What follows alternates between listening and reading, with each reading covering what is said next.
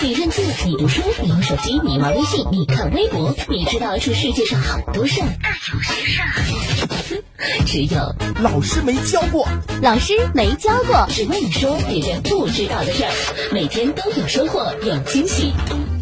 各位大家好，手机充一夜电到底会不会爆炸呢？很负责的告诉你，手机充一夜的电确实有可能会爆炸哟、哦、具体是怎么爆的，今天的老师没教过跟大家详细的说一说。第一点，不是用的原装充电器和电池。现在的正规手机电池基本上用的都是锂电池，并且装有电流控制芯片这个阀门，在充满电的时候会自动的断电。但如果你自己擅自换了电池，没了这个阀门，可能是没有办法控制电池断电。这种情况下还充上一夜，就很有可能会嘣。不过这种情况现在比较少，除非用的本就是不行的山寨机。还有就是充电器了，现在网上打着原装的称号卖假充电器的商家还是挺多的。这些充电器外表看着和原装一样，但是其实呢里面相差可能不是一点半点喽，质量没有办法保证，不出问题那就奇怪了呀。第二，用别的品牌的充电器给自己的手机充电。可能苹果手机不会遇到这种情况，市面上的手机按充电速度一般有两种，快充和普充。如果用普充的充电器给支持快充的手机充电，手机电池需要短时间输入更多的电量，而普充充电器没有办法提供，就会一直处于负载的状态。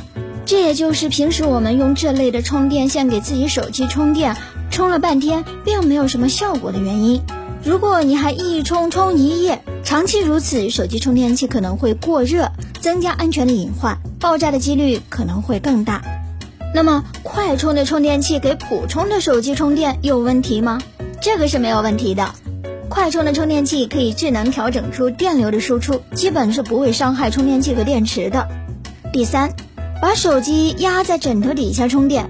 手机压在枕头底下密不透风的，很容易造成环境温度过高，会让电池一直处于发热的状态，增加爆炸的风险。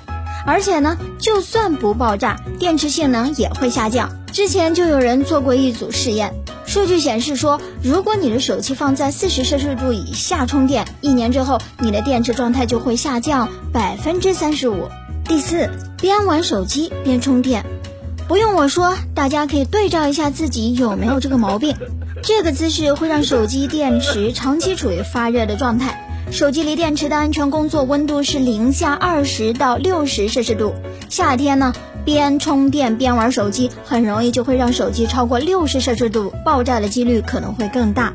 不仅如此，电池里的电解质溶液还会加速燃烧，产生有害的气体，比如一氧化碳、二氧化硫、氟化氢。总而言之，如果你的手机和充电器都是原装正品，爆炸的几率就会小。但是如果有错误的操作，你每一个都占了，那你就要小心喽。话说该怎么小心呢？不这么干不就行了吗？那好吧，糖糖就再多说几句。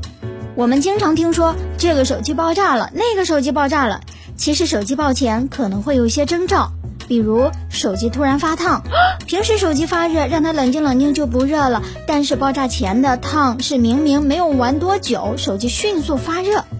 还有手机突然充不进去电，现在的电池都是内置电池，可能它坏了鼓了包了你都看不见，如果它充不上电了，就说明它很有可能出了问题。手机频繁自启，说明手机正处于高速运转的状态，有爆炸的隐患。还有就是充电时数据线变软，充电线变软说明电池电流不稳定，内在正在发热，手机也会有爆炸的风险。嗯哼，好了，各位小伙伴，对照一下刚刚我说的这些，如果说真的会出现，不要玩了，赶紧把手机送去检修吧。